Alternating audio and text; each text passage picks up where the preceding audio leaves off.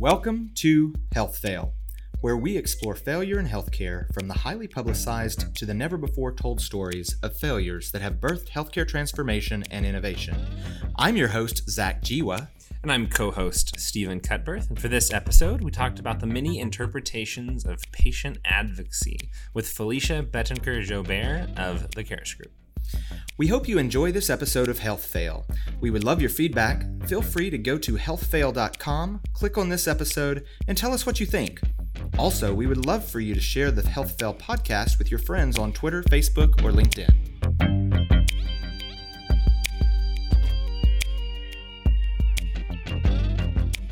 Hey guys, welcome to another edition of the Health Fail podcast. We're uh, broadcasting live here from the worldwide headquarters of the Caris Group here in Austin, Texas. We have our Topo Chicos in hand and our hipster beards. Skinny jeans? No. Your beard's a little short. Oh, well. Mine's still a little patchy. hipster. I want to be a hipster. I don't have enough hair to be a hipster. We still are. hmm We are joined today by our friend and our colleague Felicia Betancourt Joubert. Joubert. Um, welcome to the show, Felicia. Thanks for joining us today. Yes, thanks for having me on the show. I'm thrilled about our topic, patient advocacy. Awesome. Patient advocacy. Stephen, why are we talking about patient advocacy today? Is this a big promo for the Caris Group? That's a great question. so, disclaimer that that is a large part of what we do here, uh, but that's not the only reason we're talking about it. Um, a a few weeks back, there was a Twitter chat with healthcare leader hashtag HCLDR, which is a weekly chat that that happens online around healthcare folks um, and is often very valuable. In the conversation, there was a, a post that came up from a a friend of ours, Nick Adkins of the Pink Socks fame. That's at Nick is in PDX. Shout out to you, Nick, brother. Love you.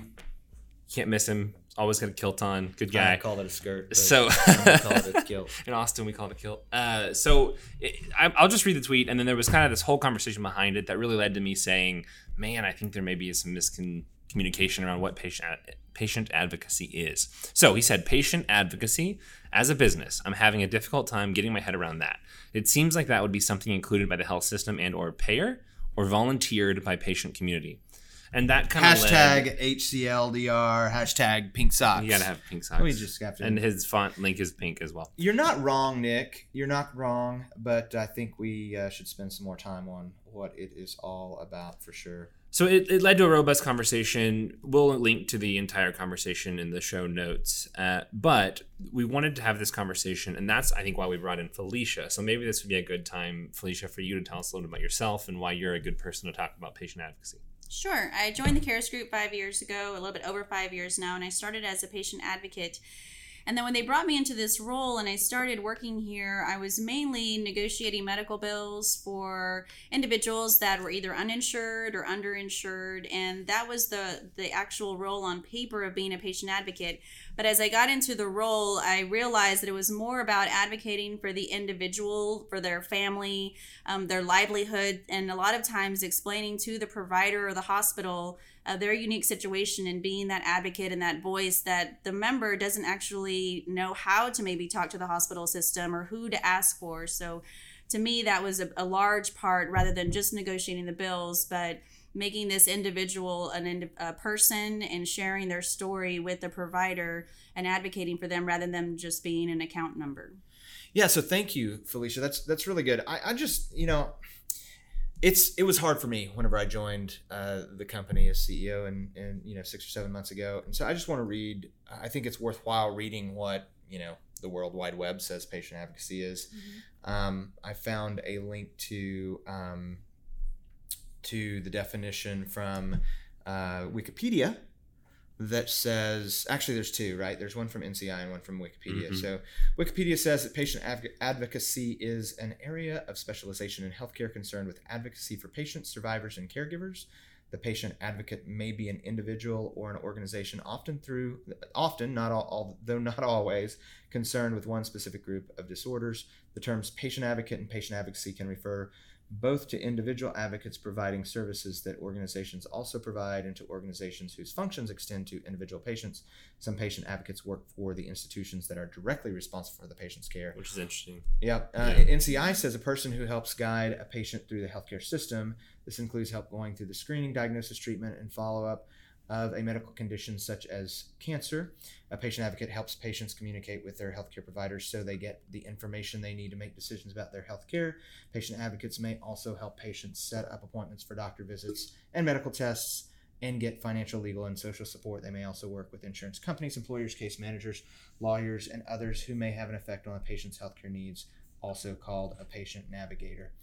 So, I mean, that's uh, loquacious, that's uh, long winded, um, but I just go back to Nick's statement um, patient advocacy is a business. I'm having a difficult time getting my head around that, right? It seems to be something paid for and included by the health system and or the payer, um, which he is exactly right. Um, but we should not, uh, we- we shouldn't, we shouldn't ignore the fact that um, uh, patient advocates in in and around they're they're in and around us everywhere. I'm a patient advocate for my four children. I'm a patient. My wife's a patient Mhm. advocate. For, actually, let's be clear. My wife's a patient advocate for our four children, and I play some role in that. Um, but patient advocacy as a business is a, a really interesting question. Certainly in our pseudo-capitalist economy of the United States of America, you know, someone has to pay for it, whether it's in you know time, uh, talent, or treasure. And uh, I think you see patient advocacy across the board. Hospitals have patient advocates, payers have a, uh, patient advocates, and specifically in the Caris group, right? We are patient advocates paid for on behalf of some entity who's typically um, fiscally responsible for the patient. I would even say my definition of patient advocacy has changed in the last two and a half months since I joined the Caris Group. So before, when I was W2O, I- I automatically thought of someone who was a you know had diabetes and was an advocate for that condition, and that was what patient advocacy was. And it's I, see, I think that's changed, and I think that really what we're doing is we're kind of playing that role for the individual who is going through that situation. So that's where I almost think even the word patient advocacy is tricky because I don't know that it fully describes what we're actually providing, the services we're providing. And, and maybe it does go back to uh, who's paying for it. And, and that's why there's some skepticism there. So maybe that's even something we talk about is like who, who actually does pay for patient advocacy? Right, right. But- Someone has to. So, Felicia, I'd be really interested in your in your perspective. You've been here for for a number of years, and you focused on number of aspects of advocacy, and now you lead the team that does patient advocacy, which we include as patient na- uh, navigation, which Mhm. was mentioned in one of the definitions. Um, we certainly uh, use that term with regard to uh, bill pay negotiation, or what would traditionally be called cost containment Mhm. but you know give give us a little flavor for kind of the stuff that you've seen and and really let's let's talk about the good things right about patient advocacy there's probably some bad things too that we can talk about but what are the what are the positives that you've seen in real world examples or real world life working with patients and being a patient advocate while you've been here Yeah, I believe that in patient advocacy, um, the person comes to us and they don't know really what they need. And I've been explaining to a couple of people, um, onboarding them here at the Caris group, just letting them know that sometimes the member doesn't know exactly what they need. And so we are their advocates to help fill in that gap. So whether that is going to be finding a doctor or that is negotiating a medical bill, um, sometimes people really just feel lost. And so to me, I feel like that the advocacy role is them being able to come to us and then we figure out what that need is and then filling that gap or that void of whether it was um, the end. Yeah, I'm not gonna. So yeah, so so um, so take us through that patient. Uh, you know, in, in our case, invariably a patient calls in. Mhm. You know, what what are they looking for, and how are we helping them? the patient calls in and they say they need a surgery and so then we kind of start triaging you know what kind of surgery is it? Who has actually um, And, and who said that they need a surgery? Is is that's they, have the they thing. decide, that have they decided that they exactly, need a surgery? yeah. Right. they may have just have like a foot and their cousin got a surgery or somebody in their family says you need to do this. And they call maybe some their insurance or they call a number on the back of their car they get to Caris and then we start asking those questions that maybe they haven't thought through. Who's prescribing this surgery? Do you have a surgeon? Do you have a physician where do they have permissions to do the surgery what's this going to take do you have coverage what is that coverage and just kind of going through the questions and walking them through what that looks like for that medical incident and so it could be a surgery or even just, you know, doctors or prescriptions. And so they'll call us saying they have a need or they'll call us with a question and then we walk them through those questions they may not have answers to. And so trying to help them find those answers. So being a resource. And then if it's something we can help with, then take them through those next steps. So that's on the front side of care, right? Mhm. So Right. someone comes in and they need something and maybe they've been maybe their doctor, their primary care doctor said they needed it, but maybe their mother said they needed it, a tonsillectomy Yeah, or something like that. That's one side of the equation. Right. Um, what happens on the back side They've they've they've been in and they've had a tonsillectomy. Mhm. How how are we advocates for them on the back side of care? So once they've already rendered services, then they would come to us and they have this large outstanding balance. So if their insurance or um, their healthcare sharing um, is involved, then we would negotiate their bill. So they call us and say, I have a bill and it's this much money. And then we go forward. We get their release form and we move forward with explaining their situation to the provider, saying, you know, what can we do for this individual person? Tell their story. Um, if there is an, an income, if there's, you know, household size, what it looks like to be that person paying this bill.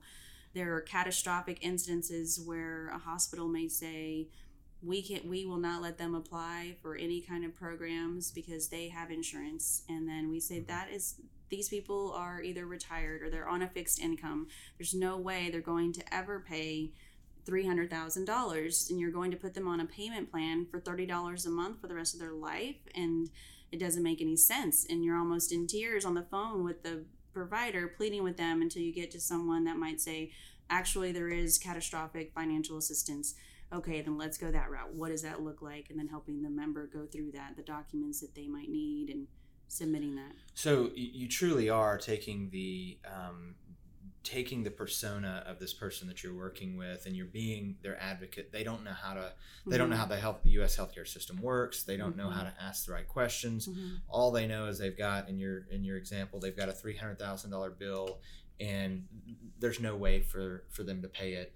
And and you get to walk them walk with them, I guess, almost be their counselor um, you know, with with a hospital's billing officer or what have you. And I guess you know that's that's a really good point. Um, you know, I've I've sat on phone calls and observed how the work is done here at the Caris Group, and um, you typically end up at least your first call. You typically end up with someone who really doesn't care. Mhm. And I shouldn't say I don't mean that they don't care because they don't care about people, they don't care about life, but their job is to answer the phone and collect bills. right And so they're very abstract and objective of Mhm. okay, you have a three hundred dollar, three hundred thousand dollar bill. Mhm. How are you going to pay it? And I think what you're saying is you are you and your team are helpers in bringing things down to life and saying Mhm. this is a real person. Mr. or Mrs. Smith is 70 years old and they just had a hip replacement, Mhm. and it would be for the best for the both of you Mhm. if you find a way to make this a reasonable cost because a you're not going to get all that money in the first place right. and and b you're going to bankrupt somebody or put somebody in financial you know disparity over something that they couldn't control. Mhm. and that's a that's a really sad case but you have to drive through to the point of is there financial assistance or just becoming real? And i think that's i think what you said is beautiful that patient advocates really do take on the persona of the person they're trying to help Mhm. help you know you've got to understand it yourself understand the situation that they're in and advocate on their behalf yes And I mean, honestly, who hasn't been in that situation?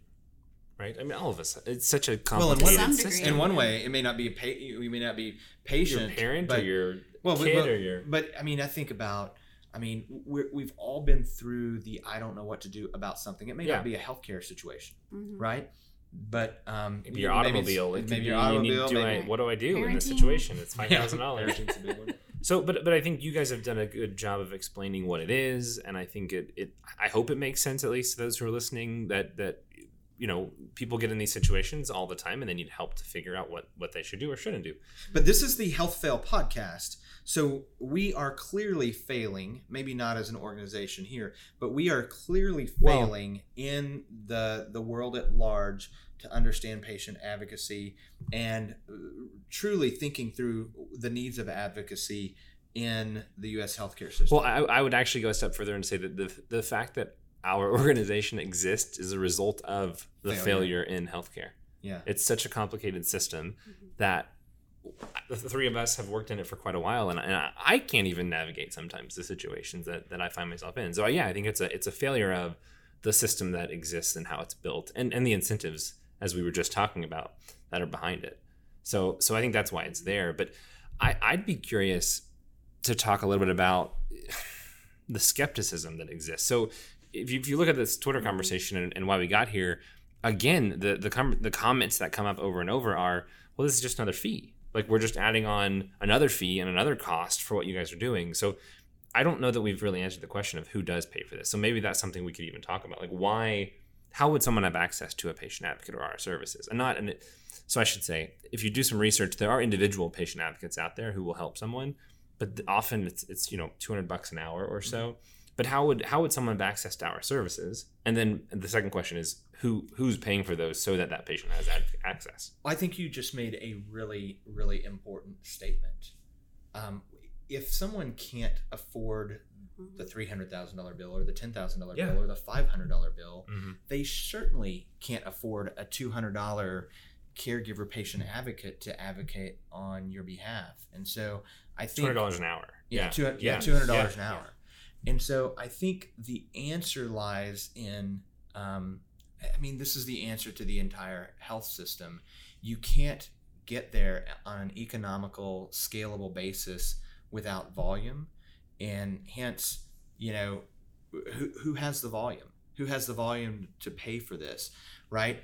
Um, you know, the Caris group charges or you know revenue model is typically based on a per employer per month or per member per month if we're dealing with a health plan. And it's yeah yeah and and sometimes we have had a history of you know sharing in the savings which is often an Mhm. interesting model.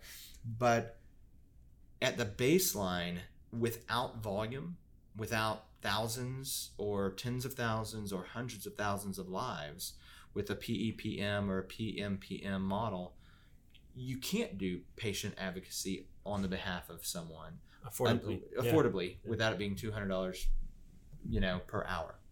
Uh, Felicia, I'd, I'd love to hear your thoughts on you know who should pay for patient advocacy. We know who pays for it in in our case, but who should be the responsible party? I think that the hospitals and the um, the hospitals should be and the providers should want their patients to be educated. I think that would be a good symbiotic relationship between the provider and the patient.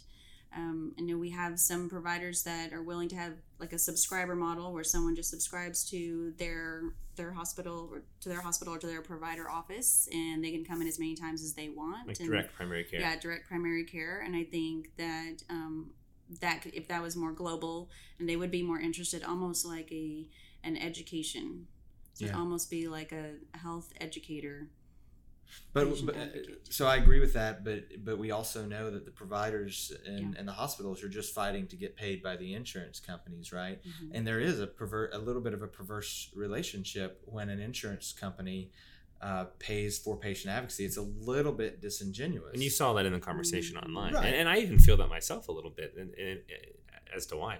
I think actually the uh, employer groups play a big role there, right? If, if you're an employer group and you have five thousand employees or whatever, like that, that's that's a group that should be offering some kind of patient advocacy services to their employers, and and it also to their employees, and it also um, differentiates them when they're recruiting like Mm. new employees.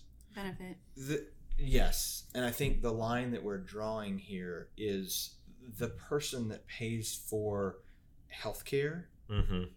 should have included patient advocacy or some model thereof where I mean maybe we can cut the actual need for a patient advocacy right we cannibalize our own business that's how we innovate um, but at the end of the day the patient is going to pay for their Yeah. uh, own health care and therefore just like i mean i think about it in um in, in the state of texas we have huge huge property taxes Mhm. right um, we don't have state income tax which is a great blessing but how that manifests itself out is if you pay for if you buy a house in texas i think my property tax bill is going to be $9000 for this year right so we're, we're, we're still getting hit in the state of texas there are effectively property tax advocates that i can pay True. you know a couple of hundred dollars or a couple of thousand dollars it's they base it on savings that i can pay to go and advocate for me to lower my property tax and that's what we're talking about here. But at the end of the day i'm responsible for paying my property tax. So at the end of the day i'm responsible for paying for an advocate to lower my property tax if i'm going to do that.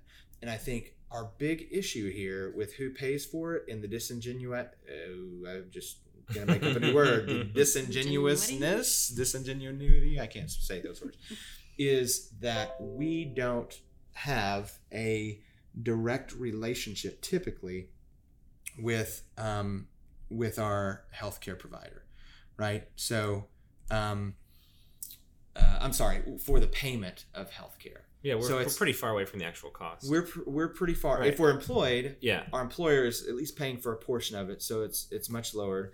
And depending upon how large our employee group Yeah. is, um, we we are probably deferring the responsibility slash risk to a payer. And so by the payer paying for patient advocacy, we are effectively paying for it. We just don't understand that we're paying for it or understand even how to utilize it sometimes. And I think that's the the big challenge. So given the screwed up nature the failed nature of our healthcare system, it seems to me, while I don't disagree with Felicia, I think that we lack incentives on the provider side. The provider wants to provide a service and get paid for it, and they shouldn't, almost shouldn't have to pay for advocacy because they should be the advocates, but they don't have time to be the advocates because they're just trying to see the next patient or do the next surgery. Mhm. And so we're left with the value chain of who pays for it being somewhere down the line of where the dollar's going. Certainly, the healthcare, um, the commercial payers, health insurance companies, self insured, have an incentive to keep their costs low, but they're also, aside from the employee groups, the commercial plans are trying to make a profit. They've got their 85 15 medical loss ratio, that they got to bump that up, and so they're just trying to save as much margin as they possibly can. Thoughts, Miss Felicia, as she takes a drink of water? Not drinking Topo Chico today. We got to get you in the. This is official Chico sponsor of Chico Pound Train. Fail That's right. podcast. Yeah. Um, yeah, if the provider wouldn't cover the cost, I just I, back to him. Someone saying in that in the Twitter thread was that if someone can't afford to pay that, or maybe someone's not employed, or someone's go where where's like the Cobra for patient advocacy? Yeah. Well, I mean, I think uh, Or you it's know, all Cobra. No, I mean, I think listen, we, we serve short term medical plans. We short we Yeah. serve a lot a lot of different organizations, right? And it, it gets bundled in in a lot of those places. Medicare, Medicaid. I don't know what the status. I didn't look at the stats, if but I'm sure that Medicare Advantage plans probably bundle in uh, patient advocacy sometimes. I don't know what states are doing with Medicaid and Medicaid managed care, but I'm betting just to reduce the overall cost to the state to the taxpayer that they're bundling in patient advocacy. I think where we see it the most though is is the large employer groups and they're Yeah. paying a ton of money for patient advocacy at that level because at the end of the day it lowers their cost of spending. If you have someone who's advocating for you, it lowers the actual cost uh, of your care or can. So, Stephen, are you saying to be part of like an EAP program, like an employer's assistance program? Well, it might be an added on uh, supplemental benefit. So, some some uh, patient advocacy programs look like EAP Yeah. Mhm. plans. Yeah, for sure. I think it does come down to cost, though. I mean, I think it's who Well, who, it comes who to- would be. It It's comes down it's to scale. I think scale. What I was going to say is it's it's quality and cost, which which aren't often related in healthcare. Unfortunately, you, you'd think they were, but they aren't actually. So if, if there's an employer group that can that can bring on a firm that can help them provide the same or better care to their employees, um, and save costs and, and actually make it easier for the patient to navigate the system, Mhm. that's kind of a win win win. And I could see why they would be incentivized to add that on. Uh, so I think that's where the biggest biggest value add is for, for folks who, who need patient advocacy. I know also some of the larger insurance companies, uh, you know, th- there's value for them in making the like the members experience better. Mhm. And we've talked about net promoter scores and things like that, but Yes. there's also value there in uh, in, in in really just giving. It's such a it's such a uh, difficult situation when you have to call into a large insurance company as a member and navigate that system. So if they have a have a third party group that can provide that that service to them and it's a, a bit more of a um, trusted group, I think that's also value, and that's you know I, I could see them adding that on as well. So. I, I could see it in a couple of different groups is why they would want to why they would want to provide it. But honestly, I don't think there's any question that patients benefit from it, right? Like it, it it's Right. helpful. It doesn't matter who you are. If I you're in a situation in healthcare, having someone you can call and that can help you in the situation, Mhm. whether it's before, during, or after, I mean that's that's pretty pretty pretty awesome. So I think I think I would love to see it grow, uh, so that more individuals have access to it, and then I guess ultimately, like you you said this earlier, ultimately, if we do a really good job, then th- there wouldn't be a need for patient advocacy, right? Like if the system got to a point where it was good enough, there wouldn't actually be a need for someone to step in and help someone navigate. Uh, agreed, but we're not moving. Let's No. just be clear. Healthcare is not moving into a place where there's not a need, and in fact, I think we're moving toward the place. I mean, healthcare advocacy has become the buzz, you know, more recently in the last f- five, ten-ish years, which is kind of the exclamation mark on we're in big trouble in our healthcare system if we're having to pay $200 an hour just to get somebody who can help navigate. It is so complex. Healthcare is so complex to navigate Mhm. that now, I mean, I, I've been in healthcare for 20 years and I am a healthcare advocate for my family and I get stumped all the time. Fortunately, I have an incredible network of people who can give me data, right? I can call people, you know, that we've had on the po- podcast and say, hey, I need my grandmother who has been diagnosed with cancer in Little Rock, Arkansas, right? Real case about three years ago. I- I went through this and I said, you know, how do I find the best um, oncologist in Little Rock, Arkansas, so that I can direct her care? I didn't. I didn't have all the answers. So, 20 years in healthcare, and I mean, there's people hopefully that are joining our podcast that have had 30 or 40 years in healthcare. Is as frustrated as as I was trying to find the best oncologist in Little Rock, Arkansas, and you know, you know that. Um, you know that it's maybe not the obvious organizations, right? The ones that advertise uh, on billboards, um, because once you follow the dollars, how much money are they spending on advertising to get you into their oncology group? So I think that's the that's the bigger uh, issue and concern. You know, one of the things that Felicia mentioned, and I think it's worth calling out here, um, is is you mentioned healthcare sharing organizations, and I don't think that people at large in our audience pool maybe even understand what healthcare sharing is. You're a Mhm. member of a healthcare sharing organization, Yes. um, and I think it's an area that's unique when it comes to the need for patient advocacy. Would you feel comfortable describing maybe not the uh, specific entity, but describing healthcare sharing and how it works in the community and why health uh, patient advocacy is important there? Sure. So, healthcare sharing is where there's a community of individuals. They're part of an organization, and they will actually share their bills amongst the amongst one another.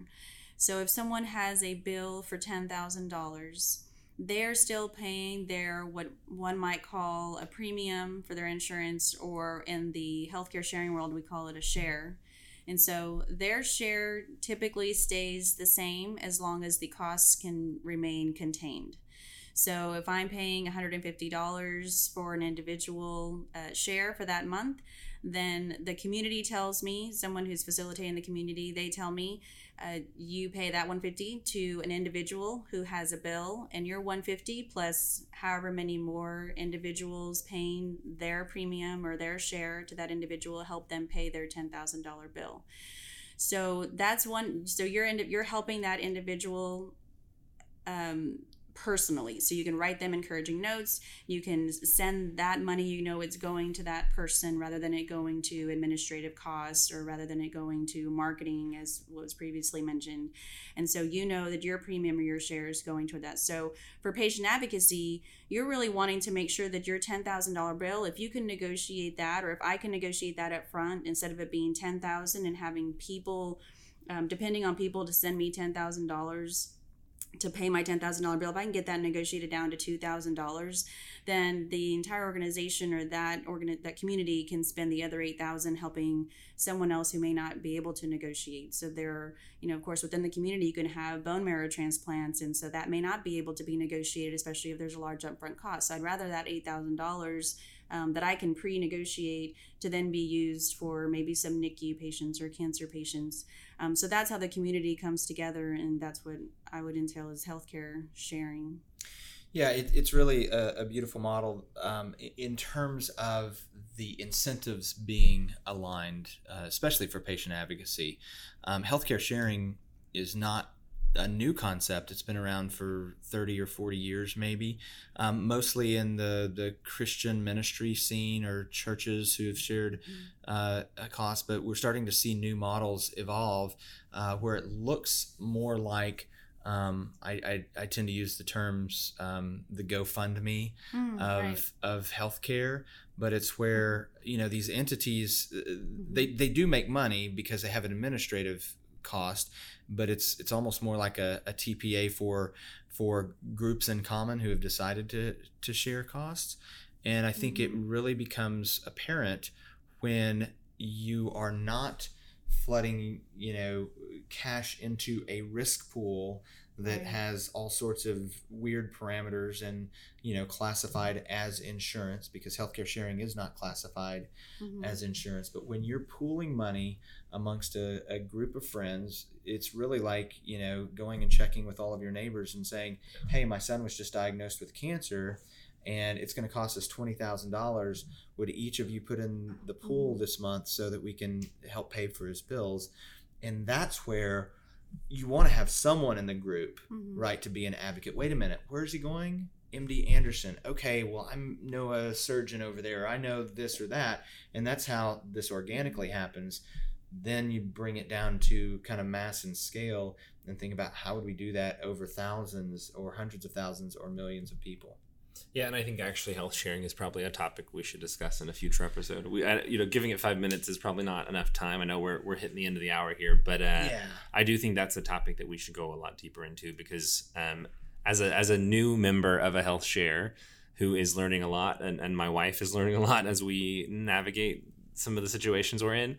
Uh, definitely something that we should discuss further. So um, I think we covered it pretty well. Patient advocacy. Hopefully, people who listened uh, know more about it than they did before. Uh, thanks, Felicia, for yeah, joining us. You. Really appreciate thank you. you. Thank you. Uh, anything else you'd add? No. Um. Yes. The one question that we ask at the end of every podcast is, "What book or maybe podcast is top on your list?" What are you reading right now, Felicia? I'm reading Excellence Wins. Excellence Wins. You remember the author? Horace Schultz. Oh yes, I think I told you you should read that book. Is it as fast as possible? Horst Schulze. That's yes. right. Are you sucking up to Zach by saying that you're reading his? No, no, I just finished just it, kidding. but I'm also wearing, I'm uh, reading uh, "Dare to Lead" by Brene Brown. Oh, that's fantastic. We talk about Brene Brown a lot on the podcast. Thank you for joining us today, Felicia. Absolutely. Thanks, everyone, for joining this edition of the Health Fail podcast. We hope that you will go online, tweet us, LinkedIn us, Facebook us, share it with your friends, and join us for the next episode in two weeks. You'll have a great day.